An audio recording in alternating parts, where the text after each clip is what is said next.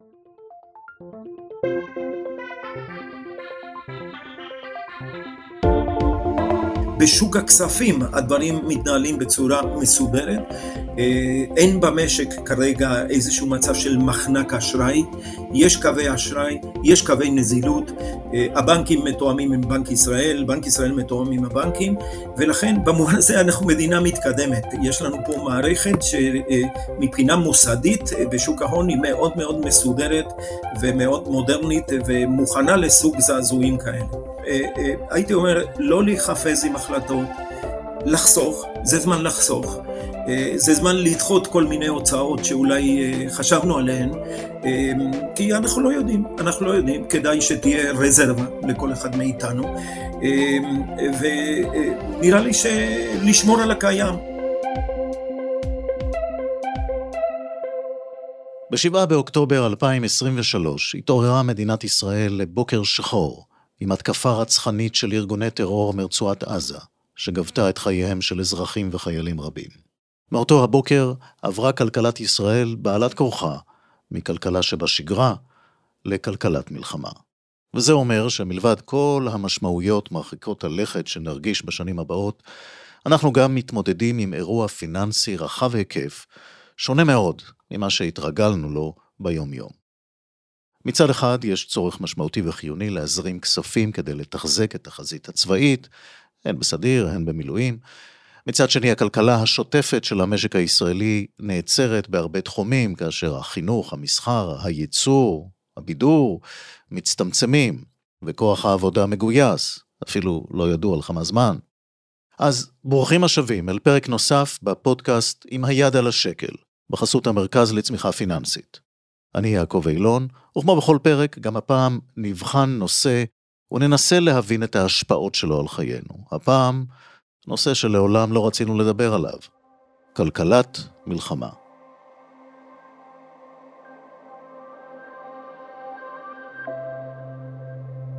הנה חמש עובדות על מלחמות ופיננסים. למרות שהמציאות הישראלית המורכבת מרגישה כאילו ההבדלים בין המונחים סבב לחימה ומבצע צבאי הם מינוריים, את המילה מלחמה לא הכריזו באופן רשמי בישראל מאז מלחמת לבנון השנייה בשנת 2006. בעבר נהגו המומחים לומר שההבדלים בין מבצע למלחמה נגזרים מגודל הכוחות שהשתתפו בלחימה או מספר האבדות, אבל היום גם כוח קטן יכול להנחית מהלומה קשה. ההבדל אולי בכך שמלחמה נועדה להשיג הכרעה ברורה ולא רק מספר יעדים מוגבל כמו במבצע למשל. ככל שהמלחמה תארך זמן רב יותר, כך הפגיעה במשק תהיה נרחבת יותר. זה הניסיון. אבל הקשר בין אורך הלחימה לפגיעה בכלכלה איננו בהכרח ליניארי. כמובן, ככל שהמלחמה תתרחב ליותר חזיתות, כך גם הפגיעה במשק תהיה גדולה יותר.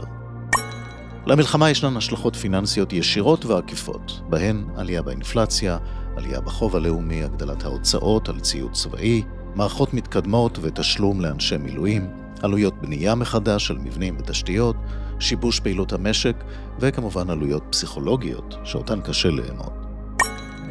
נכון לכתיבת שורות אלה, מוקדם להעריך כמותית את ההשפעות של המלחמה הנוכחית על צמיחת המשק בשנה-שנתיים הקרובות, אבל יש מידע רב על אובדן הצמיחה והתוצר ממלחמות קודמות. עלות המלחמה האחרונה שהוכרזה, מלחמת לבנון השנייה, הייתה כ-13 מיליארד שקלים, כ-11 מיליארד שקלים הוצאות של משרד הביטחון וצה"ל, כ-2 מיליארד שקלים הוצאות אזרחיות, כמו תשלום פיצויים לאזרחים שנפגעו מהמלחמה.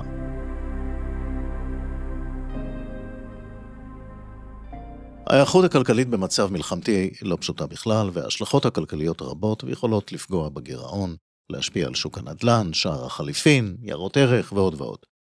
גורמים כאלה ממילא הושפעו מהתנודות הרבות בשנה האחרונה, בין היתר בגלל ההאטה הכלכלית בישראל והמצב הפוליטי. תוסיפו לכך את העובדה שאנחנו עוד מלקקים את הפצעים ממה שקרה בזמן הקורונה. כדי להבין טוב יותר את המצב, נדבר עם פרופסור לאו ליידרמן, מבכירי הכלכלנים בישראל. פרופסור ליידרמן, היועץ הכלכלי הראשי של קבוצת בנק הפועלים, מרצה בבית הספר לכלכלה באוניברסיטת תל אביב, בעל תואר ראשון בכלכלה וסוציולוגיה מהאוניברסיטה העברית בירושלים, ותואר שני או שלישי מאוניברסיטת שיקגו בארצות הברית. הוא היה ראש חטיבת המחקר בבנק ישראל וחבר ההנהלה הבכירה של הבנק. פרופסור ליידרמן, שלום לך. שלום לך. בוא נתחיל מההשפעות הכלכליות הגדולות, המקרו. מה קורה בזמן כזה של מלחמה? טוב, קודם כל אנחנו רואים אה, האטה ניכרת בפעילות הכלכלית. קרוב ל-400 אלף אה, אנשים נמצאים במילואים.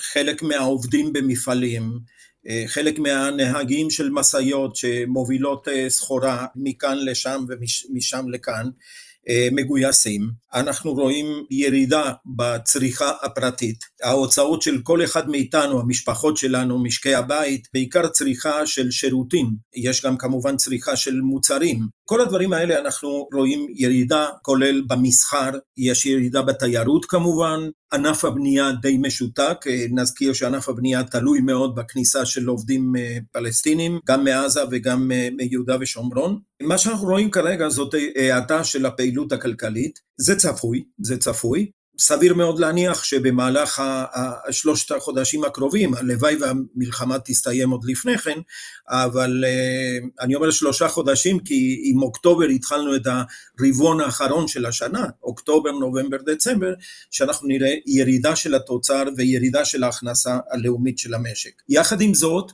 עד לרגע זה, אה, מבחינת שוק העבודה, אה, המשק נמצא בתעסוקה מלאה, כלומר אה, בגדול עובדים שמחפשים עבודה מוצאים עבודה או מצאו עבודה, אבל כמובן שכרגע יש מחסור גדול של עובדים, אנחנו לא יודעים מה יקרה וכיצד הדברים יתפתחו מבחינת החזרה של עובדים שבמילואים ואחרים לעבודה שלהם. אז אם כן הכותרת היא ירידה דרמטית ברמת הפעילות הכלכלית של המשק. ובהינתן כל זה, וכמה תהליכים שאנחנו כבר רואים קורים, כמו הדולר שכבר התחזק בצורה משמעותית, הריבית שקיווינו שתרד, פחות בטוח שזה יקרה. האם אנחנו הולכים למיתון בהכרח? תראה, שאלה מצוינת. בקרב הכלכלנים ועל פי הניסיון שבאמת צברנו אה, גם בישראל וגם בעולם, אנחנו יודעים שבמצבי מלחמה יש שני גורמים עיקריים שמשפיעים על הפגיעה אה, של מלחמה, כל מלחמה על, על המשק. הנושא הראשון הוא כמובן אורך הלחימה, משך המלחמה. ככל שהמלחמה קצרה יותר בזמן, כך אה, סביר להניח שהפגיעה במשק תהיה נמוכה יותר. לפנינו אה, מלחמה שהיא קשה, ולפנינו מלחמה שכנראה תימשך אה, כמה שבועות אם לא כמה חודשים. הנושא השני שמאוד משפיע על אה, כיצד המשק יגיב במצבים של מלחמה, זה באיזה מידה אה, אנחנו מדברים על ריכוז בחזית אחת, נגיד החזית הדרומית בימים אלה, או שתהיה אה, התפתחות גם כן צבאית בחזית הצפונית. במידה והמלחמה תהיה ארוכה ובמידה ולא עלינו אה, תיפתח באופן אה, חצי מלא או מלא החזית הצפונית, ברור שאז הנזקים הכלכליים של המלחמה יהיו יותר משמעותיים ובוודאי שיש אפשרות של מיתון במשק. שהוא מיתון זמני, שלא יהיה ספק, יום אחרי המלחמה יש פה הרבה פעולות של שיקום, של אה, תשתיות, שיקום של יישובים בדרום הארץ, קיבוצים, אה, בכלל, כל, כל זה כמובן ייגזר כאיזושהי תוצאה, או בעקבות אה, כיצד תסתיים המלחמה, ואז יידרשו הרבה מאוד השקעות בבנייה, בתחבורה, כפי שאמרתי קודם, בתשתיות. אז צריך להבדיל גם כן בין הטווח הקצר, יש פה משהו דומה למשבר של הקורונה, זה כאילו שכרגע אנחנו נכנסנו לסגר. מסוים, כן? כדי לעשות את זה כמה, כמה שיותר קרוב למה שחווינו בשנת 2020. והשאלה איך נצא מהסגר הזה בהקשר הזה. כן, אולי עוד נחזור להשוואה הזו, כי זה מאוד מעניין. אי ודאות, זה מה שעולה מהדברים, אנחנו לא יודעים, הרבה יותר טוב בטווח הקצר זה לא יהיה. איך היית מציע לאנשים אה, להתנהל בטווח הזה, הקצר בינוני לפחות? קטונתי מלהמליץ לאנשים, אה, אה, ויותר אה, נכון אולי לספר מה אנחנו רואים מבחינת בנק הפועלים ומבחינת גופים אחרים שאנחנו בקשר איתם. אנחנו לא רואים התנהגות של פאניקה כלכלית או פיננסית מבחינת הציבור. חשוב מאוד להדגיש את זה. אנחנו לא ראינו אנשים מושכים את כל הכסף שלהם בתוכניות חיסכון. או בתוכנית הפנסיה שלהם, ולהגיד, אני רוצה להחזיק מזומנים בבית, כי, כי רק ככה אני בטוח. לא רק זה, אנחנו לא ראינו אנשים אומרים בואו ניקח את כל השקלים שיש לי בבנק ונעמיד אותם בשקלים, לדולרים, כי הדולר הוא מטבע חזק והשקל עלול להיחלש. אז אני אומר, חשוב שהציבור בכללותו ידע את זה, ש, שלא לא משפחות ומשקי בית ולא משקיעים, וכולל משקיעים מוסדיים, קרנות פנסיה, קופות גמל, קרנות השתלמות, אף אחד מהם לא פועל באיזושהי צורה שאפשר לומר איזושהי פאניקה בהקשר הזה. כמובן שכולנו מופתעים, כולנו מופתעים מאותה הפתעה גדולה שלילית שנחתה עלינו באותה שבת, ולכן רוצים ללמוד איך הדברים מתנהלים. הדברים שהזכרתי קודם באים לידי ביטוי בהתנהגות בשוק ההון. כי אמנם הבורסה ירדה, מדד תל אביב 125, שהוא כאילו הדאו ג'ונס של ישראל, הוא ירד מתחילת המלחמה, אבל הוא ירד בסביבות ה-7-8 אחוז, שזה הייתי אומר מאוד סביר, זה יכול לקרות גם ללא מלחמה, כן, כאיזשהו תיקון של השוק. השקל פוחת בשיעור של כ-4% לעומת הדולר, שער השקל מול הדולר ביום שישי, יום לפני המלחמה, תחילת המלחמה, היה 3.86. שקל לדולר, כיום אנחנו מדברים על 4 שקלים לדולר, זה לא שינוי מאוד דרמטי. הפעילות בשוק מטבע חוץ היא פעילות מאוד סדירה, יש נזילות, יש ביקוש ויש היצע. אם לסכם, הייתי אומר, לא להיחפז עם החלטות, לחסוך, זה זמן לחסוך, זה זמן לדחות כל מיני הוצאות שאולי חשבנו עליהן, כי אנחנו לא יודעים, אנחנו לא יודעים, כדאי שתהיה רזרבה לכל אחד מאיתנו. נראה לי שלשמור על הקיים, בהחלט לשמור על הקיים, עם אנשים מועסקים, קשר עם, ה, עם המעסיק. איך אומרים, אני סומך מאוד על הציבור הישראלי שהוא מאוד בוגר, והוא יודע להיות מאוד גמיש בנסיבות כאלה עם שינויים כאלה. קרו גם דברים לפני, והיה תהליך של, למשל הרבה מהפנסיות הועברו לחו"ל, זאת אומרת ההשקעות של בתי ההשקעות המוסדיים למשל עברו לחו"ל וכולי, וזה אולי אפשר לאזן קצת את הבעיה נוכח העלייה בדולר? כן, אני חושב שאותה אי ודאות, ואני מסכים איתך שאי ודאות זה הנושא הכי בולט, גם ברמה האנושית, גם ברמה המשפחתית של אנשים שהקרובים שלהם והיקרים שלהם באיזשהו מקום שאף אחד לא יודע היכן ובאיזה מצב. אתה צודק בהחלט, מה שקרה זה שבעקבות אי הוודאות הגדולה לגבי תהליך הרפורמה המשפטית, שהממשלה בעצם יזמה ורצתה לקדם כמה שיותר מהר, גורמים שונים במשק הרגישו שיש צורך לעבור לדולר או למטבעות חוץ על חשבון השקל, כי ראינו שהתפתחו פה הפגנות ומחאות שלא ידענו כמותן בשנים קודמות. ונוצרה איזושהי אי ודאות פוליטית ואיזושהי אי ודאות משפטית, והיו כל מיני הצעות שעוררו הרבה מאוד ביקורת בקרב חלקים ניכרים של הציבור. אז בהחלט, בחלק מהחסכונות ומקרנות הפנסיה והשתלמות, חלק מהציבור, זה לא היה מסיבי, אבל חלק מהציבור החליט לעבור מהשקל אל הדולר, וממניות ישראליות למניות ישראליות שנסחרות בארצות הברית נגיד, או למטבע חוץ. ואז זה, בוא נגיד ככה, חסך חלק מההתאמה שהיינו צריכים לראות כרגע, וזה באמת, הלוואי שלא היה לנו את זה ולא היה לנו את זה, כן?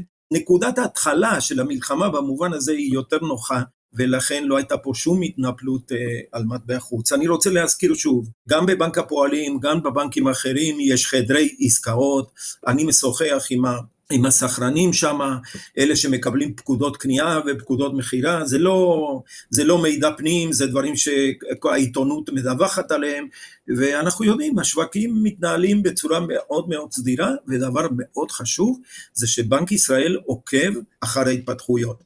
כי במידה ובנק ישראל יראה שיש איזשהו חוסר נזילות, איזשהו, איזושהי התנהגות לא סדירה של השווקים, בוודאי שבנק ישראל יוכל להתערב שם. גם בשוק הכספים הדברים מתנהלים בצורה מסודרת, אין במשק כרגע איזשהו מצב של מחנק אשראי, יש קווי אשראי, יש קווי נזילות, הבנקים מתואמים עם בנק ישראל, בנק ישראל מתואם עם הבנקים, במובן הזה אנחנו מדינה מתקדמת, יש לנו פה מערכת שמבחינה מוסדית בשוק ההון היא מאוד מאוד מסודרת ומאוד מודרנית ומוכנה לסוג זעזועים כאלה. יש מיני דיבורים על הסיוע הכלכלי של הממשלה, אפילו עד כדי חלוקת כספים לכל האזרחים, ואפרופו מה שהזכרנו, קורונה, כן? איך אמרו, לזרוק מהשמיים כסף לאזרחים. מה הסיכונים שבמהלך כזה של פיזור כספים? תראה, קודם כל אין אה, פיזור כרגע של כספים והדברים האלה בדיון במשרד האוצר. הדעה שלנו, הכלכלנים בבנק הפועלים, היא שבדומה לקורונה, הממשלה צריכה לעשות הכל כדי למנוע, חס וחלילה, התמוטטות של המשק הישראלי. איזשהו תהליך של אה, אה, אפקט דומינו, שפתאום אה, יהיו פשיטות רגל של עסקים קטנים ובינוניים, בוודאי שעצמאים יצטרכו לעזרה ולסיוע. שוחחתי לפני כמה ימים עם, עם אדם שהוא, יש לו שלוש משאיות, הוא נוהג באחד מהמשאיות ושתי המשאיות האחרות הוא מעסיק שני נהגים, הם נוסעים כל יום לנמל חיפה, מביאים סחורה, והם לוקחים מנמל חיפה סחורה ומביאים אותה למרכז הארץ. גייסו לו את שלושת המשאיות. אז הוא אומר לי, תשמע, אין לי, העסק שלי נגמר, אין לי, אה, אני לא יודע אם בכלל אה, המשאיות יחזרו ומה יהיה מצבן וכולי וכולי. אז אני חושב שכמו אה, שנעשה בזמן הקורונה, הדבר הראשון הוא לדאוג לאוכלוסיות, קודם כל, כמובן בעדיפות ראשונה, אלה שנשארו בלי בתים ושהם בעצם כיום אה, אה, נאלצו לעזוב את דרום הארץ אה, ונמצאים במרכז הארץ או במרכזים אחרים. וזהו, זה התפקיד של ממשלה, להיות כאן אה, במצב הזה. זה לא בזבוז של כסף, זאת השקעה, זאת השקעה בעתיד של המדינה, זאת השקעה בקיום שלנו. כמו שיש לנו סיכון ביטחוני, יש לנו סיכון חברתי, וזאת השקעה שבוודאי תוכיח את עצמה. לגבי המימון, ראינו את הנאומים של הנשיא ביידן, אני חושב שטוב תעשה ממשלת ישראל אם תעבור עם סרגל על כל סעיפי התקציב של 2024 שהוחלט עליהם, קודם כל תחליט על איזשהו תקציב חירום, כי כמובן שאנחנו במצב חירום, ושנית כל יעברו עם סרגל וכל אותם סעיפים תקציביים, כל אותן הוצאות שניתן לדחות אותם לעתיד, שאולי אפשר גם לבטל אותם, כל אותם כספים קואליציוניים שהם לא אה, הכרח של השעה ושבוודאי שהם לא גבוה בסולם העדיפויות הכלכלי והחברתי כיום של אף אחד אה, מאיתנו בישראל, כל הדברים האלה צריכים להתרכז ולכוון אותם למה שהזכרנו קודם, לסיוע, כדי שתהיה פה הישרדות אה, כלכלית ופיננסית. אני חושב שהזכרנו קודם את הנשיא ביידן, אני חושב שארצות הברית תהיה לצידנו, והממשלה תצטרך לעשות מה שצריך בהקשר הזה. חשוב גם לזכור שמבחינת הממשלה הגירעון יעלה לא רק בגלל ההוצאות שהזכרנו, כולל הוצאות השיקום, יש גם אה, תשלומי מילואים אה, לאלה שמגויסים, דמי מילואים, כמובן שיש גידול אה, של הוצאות הביטחון, ותהיה ירידה בהכנסות המדינה ממיסים, כי ברגע שהפעילות הכלכלית מועטת, כשיש האטה בפעילות הכלכלית, אז אז, אז כמובן שתקבולי המדינה ממס הכנסה, מס ערך מוסף, אה, אה, מס חברות, התקבולים האלה יורדים. אני אה, אומר כל הזמן, מותר למדינה תחת מלחמה להגדיל את הגירעון שלה, ואין פה מספרים קדושים. אמרו פעם במשבר של 2008 בארצות הברית, הנגידים אמרו, we will do whatever it takes. אנחנו נעשה כל מה שצריך. אז הם דיברו על מבחינת הריבית והנזילות אה, בעקבות אה, משבר המשכנתאות בארצות הברית. אז אני חושב שגם פה צריך לעשות כל מה שיידרש כדי לייצב את המצב ולבנות את התשתית לזה שכשהמלחמה תסתיים נוכל להתאושש. וסיוע אמריקני לא יזיק, מה שנקרא. סיוע אמריקאי הוא צו השעה. ואני חושב שגם ברמה הפוליטית והגיאופוליטית. ישראל כיום נלחמת מלחמה שזהה לאינטרסים של הברית, ובמובן הזה אני מקווה שאני לא uh, משלה את עצמי. הברית צריכה לראות אותנו כמו another state in the United States, כמו עוד מדינה בתוך הברית. כי המלחמה נגד הפונדמנטליזם האיראני, נגד הטרור, הרי הנשיא ביידן אמר שחמאס ייתכן והוא יותר גרוע מאייסיס, נגד אה, השאיפות של איראן באזור שלנו, זאת מלחמה שבה יש זהות אינטרסים בהקשר הזה. שרת האוצר של ארה"ב ג'אנט ילן, כששאלו אותה, היא אמרה כמו שאנחנו עוזרים לאוקראינה, אנחנו גם נסייע לישראל, זה לא שאחד יבוא על חשבון השני, לארה"ב יש מספיק מקורות כדי לתמוך גם בזה וגם בזה. וטוב שכך.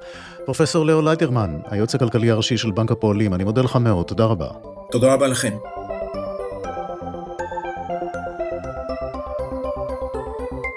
לסיכום, הסיוע הרב שצה"ל מקבל בימים אלה, במיוחד מארצות הברית, והעובדה שהגירעון טרם המלחמה היה נמוך יחסית, נותנים תקווה שהגירעון יישאר בגדר הסביר גם בתום הלחימה. כמובן שככל שהמלחמה תימשך זמן רב יותר ותשפיע על אזורים נרחבים יותר, הפגיעה תהיה משמעותית יותר במשק, באופן ישיר ועקיף. נכון להקלטת שורות אלה, עוד מוקדם לאמוד את השפעת הלחימה על הכלכלה בישראל, מוקדם מדי לדבר על עלויות, פיצויים, תקציבים, שיקום וכולי. אבל מה שכן אפשר לומר כבר עכשיו זה שבכל מקרה לא מומלץ לנקוט פעולות חפוזות ואימפולסיביות בתחום הכלכלי. המרכז לצמיחה פיננסית הקים עבורכם מתחם אינטרנטי חינמי לגמרי, שמטרתו לתת תמיכה לבעלי עסקים ולמשקי בית. במתחם הזה תוכלו למצוא הדרכות, מאמרים והרצאות בחינם בכל מה שנוגע להתנהלות פיננסית בזמן מלחמה, וכמובן לקבל כלים מעשיים ישירות מאנשי מקצוע. אני רוצה להזמין אתכם גם להצטרף אלינו להמשך דיון בקהילת הפייסבוק של עם היד על השקל, שם תוכלו להתייעץ עם מומחים, לשאול שאלות, לקבל מידע נוסף, המלצות, טיפים, ולהעלות סוגיות פיננסיות מהחיים שלכם. חפשו עם היד על השקל בפייסבוק והצטרפו אלינו. אני יעקב אילון, תודה לכם על ההאזנה. הגענו לסיומו של פרק נוסף בפודקאסט הזה, עם היד על השקל, ואני רוצה להודות לכל מי שהיה מעורב בהכנת ובהפקת הפרק. לי עינב על התחקיר, אורי בן דור, עורך הסאונד, חברת תוכניסט על עריכת התוכן, לאולפני פרודקאסט, ותודה גם לצוות המרכז לצמיחה פיננסית, רנין מורדי, גליה רווח נוי, מירב ברנשטיין ונעמה לוי פאר. נשתמע בפרק הבא של עם היד על השקל.